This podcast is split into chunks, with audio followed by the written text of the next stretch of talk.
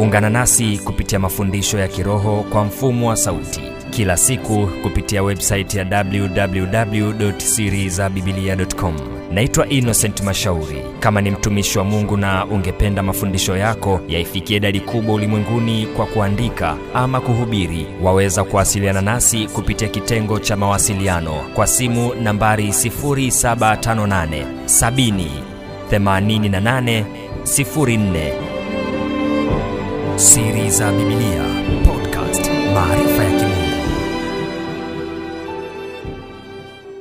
Namna ya kutumia sala ya bwana. Namna ya kutumia sala ya bwana kama njia mojawapo ya kutafuta ufalme wa mungu. Maana nakumbuka mstari wetu ambao tunaenda nao leo siku ya maombi ni matayo 633 bali utafuteni kwanza ufalme wake na haki yake. Na hayo yote mtazidishiwa. Bwana yesu asifiwe. Ile sala ya bwana iliyoko kwenye matayo sita mstari wa tisa mpaka wa kumi na tano. Bwana yesu asifiwe.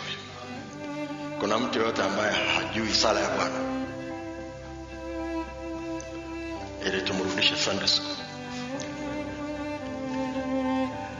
haleluya ni sala ya ajabu sana. Ndani yake ndani yake kuna vitu vinne ambavyo tutakapokuwa tunapitia. Kumbuka hiyo. Bwana yesu asifiwe.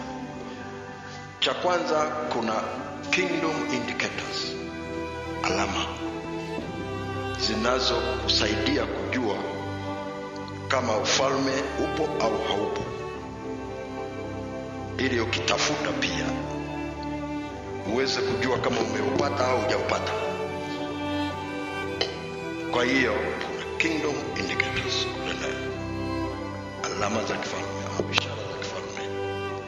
Lakini ya pili kuna kingdom priorities vipaumbele mpangilio wa vipaumbele vya mungu mpangilio wa matumizi ya muda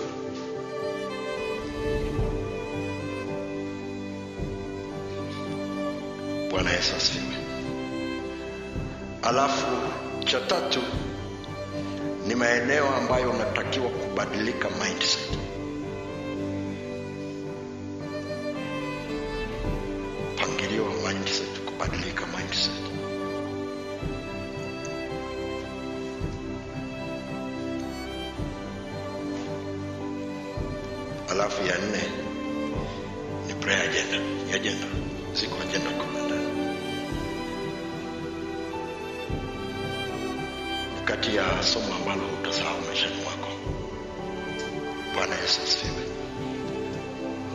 unajua ile matayo 417 anasema tubuni kwa maana ufalme wa mbinguni umekaribia. Anazungumzia juu ya repent. Tubuni inatoka kwenye neno repent. Neno repent maana yake change the way you think. Change your mindset. Haikusema change your spiritual life change your mindset. Na watu wengi sana wanapataga shida sana wakisoma ule mstari kwa staili hiyo. Lakini ndivyo ilivyo. Kama unasoma biblia na ukaangalia versions tofauti na meaning ya words utajua lile neno change haizungumzii juu ya kuchange roho yako kwanza. Inazungumzia juu ya kuchange your mindset first kwa sababu akili ndiyo interest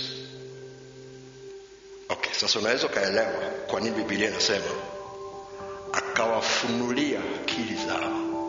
Wapate kuelewa na maandiko. Haisemi akawafunulia roho zao. Wapate kuelewa na maandiko. Kwa sababu understanding iko kwenye akili. Biblia inasema mungu alimpulizia mtu pumzi yake akawa nafsi iliyo hai. Lakini pia na kitabu cha ayubu kinatuambia mungu kwa pumzi yake aliweka akili ndani ya tunaenda sawasawa akili sio ubongo. Ubongo ni physical thing. Iko kwenye mwili. Akili iko kwenye nafsi.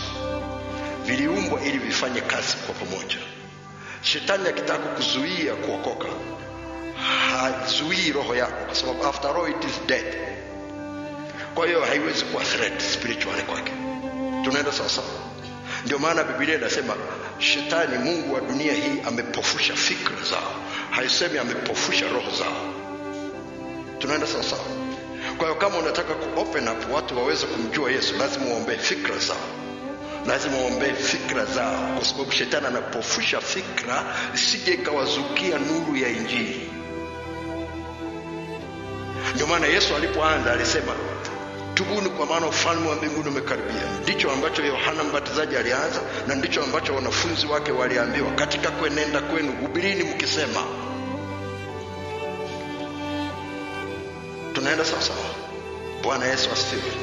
Ni muhimu sana uweze kuelewa niliona niseme hili mapema uweze kujua mithali ile ishirini na tatu mstari wa saba inasemaje? Inasema hivi maana aonavyo nafsini mwake unavyofikiri ufikirivyo. Sio swala tu ya kile unachofikiri lakini unavyofikiri kile unachofikiri. Ndivyo ulivyo. Kwa hiyo ulivyo ni matokeo ya picha iliyoko ndani yako. Picha iliyoko ndani yako ni matokeo ya mawazo ambayo yametengenezwa yakatengenezwa mpaka yakawa fikra kwa sababu fikra ni mtiririko na mkusanyiko wa mawazo unaotengeneza picha ndio maana hatusemi yadumu mawazo ya tunasema zidumu fikra za si mnaelewa hicho kiswahili nyinyi eh? Eh? mnaelewa sera zozote zinaanza kwenye fikra mtu anaanza na wazo moja anatengeneza la pili la tatu la nne alafu kunatengenezwa kunatoka picha. Sera ndiyo ambayo inakuja kuonyesha ya kwamba okay huyu mtu anachowaza picha yake ni hii anataka kuona maendeleo ya eneo hili kwa namna gani. Anapotueleza ni picha iliyoko ndani yako. Tunaenda sawasawa haleluya kwa lazima uelewe mungu akitaka kumbadilisha mtu kwa nje anambadilisha kwa ndani. Ndio maana kama mtu hata kama ameokoka ni mkristo mzuri kabisa asipochenji namna ya kufikiri maisha yake hawezi kuchenji kwa sababu fikra ndizo mungu alizoweka ziweze kumbadilisha mtu. Na mahali ambapo mungu anapeleka neno lake la kwanza lipite kwa ajili ya kumsaidia mtu ni kwenye fikra zake. Akawafunulia akili zao wapate kuelewa na, na maandiko why kwa sababu walishindwa kulilate kile kilichokuwa kinatokea in real life na scripture. Yesu alipofufuka alisemaje? Hivi ndivyo yalivyoandikwa kwa ajili yangu kwenye kitabu cha manabii na torati. Na zaburi. Kwa lugha nyingine anasema mnashangaa kitu gani? Haya mambo ndivyo yalivyoandikwa. Ukisoma humu utayapata yote. Nilikuwa nazungumza mahali fulani akasema unajua saa ingine watu wanasoma biblia alafu ikifika mahali hawataki tena kutumia agano la kale. Wanasema no, agano la kale sio la kwetu kwa sisi tunatumia agano jipya ndio la kwetu. Lakini hawajui ya kwamba kanisa la kwanza halikuwa na agano jipya kama maandiko. Kwa hiyo walipokuwa wanamhubiri kristo walimhubiri kutoka zaburi walimhubiri kutoka torati walimhubiri kutoka kwa manabii. Kasoma biblia. yako walipokuwa wakina paulo wanazungumza kwenye masinagogi na kuprove kwamba yesu ni kristo hawakuwa na kuanzia matayo mpaka ufunuo haikuwepo. Walikuwa na vyuo vile vya agano la kale. They could see inside the scripture. Walimwona kristo kule ndani. Tunaenda sawasawa kama walimwona kristo kule ndani inamaanisha na sisi tunaweza kumwona kristo kule ndani. Unaweza ukaona ndani ya scripture. Ukaona kitu na yesu anasema nimeshindwa kurelate. Mnachokiona na scripture. Na kingdom mindset ni kukusaidia kutumia scripture kutafsiri unachoona. Na maandiko yako wazi kabisa. Haleluya kwao nilitaka nikuambia hivi kuna vitu vinne ndani ya sala ya bwana usije ukasahau hata siku moja. Kuna kingdom indicators ukiingia mahali utajua tu kama ufalme upo au haupo. Ukishapita kwenye shule nitakao kupitisha utajua. Lakini pia utajua priorities ziko mixed up. Utajua kabisa kwamba matumizi ya muda hayajakaa vizuri kwa sababu unajua priorities ina deal na matumizi ya muda. Bwana yesu asifiwe. Na utajua watu wanachowaza utajua mindset zao kama ni za kingdom. Au si za kingdom. Then unaweza ukasoma chochote kile iwe ni gazeti unasikiliza unatizama kwenye runinga ukaona papers mbalimbali unaweza ukaona hapa kuna kingdom mindset hapa ipo. Sio lazima uone imeandikwa mstari fulani ndipo seme hiki ndio cha kimungu. Si unajua saa unasoma kitabu cha mtu hajakoti mahali popote mstari wa biblia. Unaweza ukasema sio kitabu cha mungu no it is not true tizama kilichoandikwa. Tizama substance. Haleluya sasa ngoja tuanze tukiipitia kama prayer agenda then hivyo vitu vingine ni rahisi sana kutizama. Tunaenda sawa sawa? Tunaenda sawa sawa? Okay. Ya kwanza mahusiano yako na mungu kama baba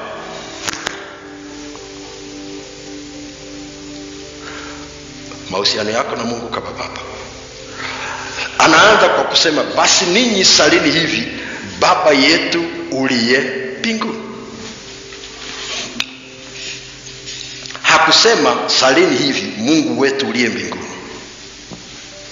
Angesema mungu wetu uliye mbinguni hii sala ingemhusisha kila mtu na isingekuwa na value. Kwa sababu value ya sala hii ni mahusiano kwanza mungu anataka kurudisha mahusiano kwanza. Na mahusiano yale ni positional. Ni mahusiano ya kinafasi. Sio mahusiano tu ya kawaida. Ni mahusiano ambayo yako legal kinafasi. Ni mahusiano halali kwa sheria za mbinguni na za duniani unasema unazungumza kitu gani? Ukienda kwenye maandiko unaweza ukaona kabisa. Mungu alipokuwa anamuumba mtu kwa mfano wetu kwa mfano wake. Ukitizama utaona kitu biblia inasema hivi mwanamume na mwanamke aliwaumba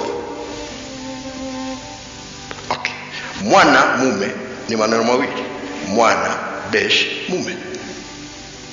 Mwanamke ni maneno mawili mwana zeni mke. Kwa hiyo aliwaumba kwanza watoto wake. Dhambi ilipoingia ilitunyang'anya utoto wa mungu na yesu aliporudi anaturudishia tuwe watoto wa mungu. Tunaenda sawasawa kwa sababu ni position ambayo tulipewa. Ni position tulipewa. Kiroho mwanamume na mwanamke wote waliumbwa siku moja. Kabisa waliumbwa siku moja. Na jina lao ni moja wanaitwa adamu. Ndivyo bibilia inavyosema wote wameumbwa sura ya kwanza palikuwa na mwanamke sura ya kwanza.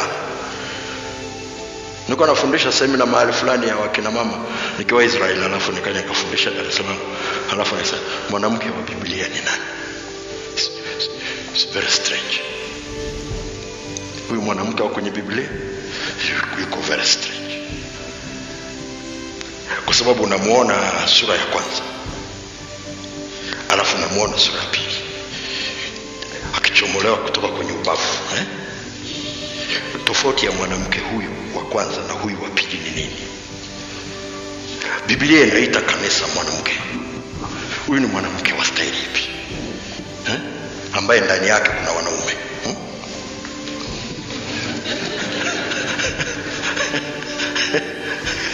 eh? alafu namtazama yule kahaba ni mwanamke utaenda kwenye biblia huko utaona kitu cha ajabu sana. Utakuta mahali biblia inasema huyu mwanamke kaeni naye kwa akili. Kama kiumbe dhaifu na nini eh? lakini hapo hapo anasema mungu ameumba jambo jipya duniani.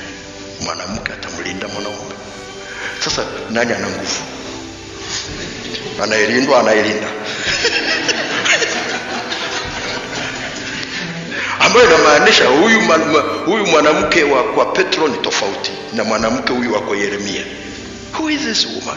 Unajua niliuliza ile swali nilifundisha muda mrefu sana. Ninyi ambao mnataka kufanya bible study hebu fanya bible study. Mwanamke ndani ya bibilia ni nani? Utamshanga kwa nataka kuzungumza hapo ili uweze kuelewa kwa sababu kwenye kwenye kitu cha kwanza kwenye kingdom ni relationship positional relationship ambayo mungu anataka kuirudisha kwa sababu alipokuwa anamuumba mwanadamu biblia inasema akamtawaza akampa. Kuna nafasi aliyompa. Na ukitaka kujua nafasi aliyompa cheki nafasi ambazo yesu ametupa tukiwa ndani yake. Why? kwa sababu vyote vilifanyika kwa huyo wala pasipo yeye akikufanyika chochote kilichofanyika. Yeye ndiyo muumbaji. Vyote viliumbwa kwa ajili yake na kwa njia yake. Vilivyo mbinguni na vilivyoko duniani biblia inasema kwa hiyo lazima ucheki kitu gani ameturudishia hapa. Cha kwanza tunafanyika kuwa watoto wa mungu. Ndio maana maandiko yanasema usipozaliwa mara ya pili huwezi kuuona ufalme. Inakupa position ya mtoto. Sio position tu ya kawaida is a legal position ambayo unaweza ukadai urithi. Sio mtoto yoyote tu akasema mimi ni mtoto wa mungu atataka evidence. Na katika ulimwengu wa roho ukizaliwa mara ya pili unapigwa muhuri wa roho mtakatifu created by heaven for heaven. Katika ulimwengu wa roho kiasi ambacho uki, uki, ukipita huko wanajua huyu ni mtoto wa fulani. Shetani anajua. Kama wewe shetani anajua. Kwamba ukipita we ni mtoto wa nani? Kama ni mtoto wa kwake anajua. Kama ni mwasi pia anajua. Anajua kabisa. Ungana nasi kupitia mafundisho ya kiroho kwa mfumo wa sauti kila siku kupitia websaiti ya www.sirizabibilia.com naitwa innocent mashauri. Kama ni mtumishi wa mungu na ungependa mafundisho yako yaifikie idadi kubwa ulimwenguni kwa kuandika ama kuhubiri waweza kuwasiliana nasi kupitia kitengo cha mawasiliano kwa simu nambari 758 70 88 04 siri za bibilia podcast maarifa ya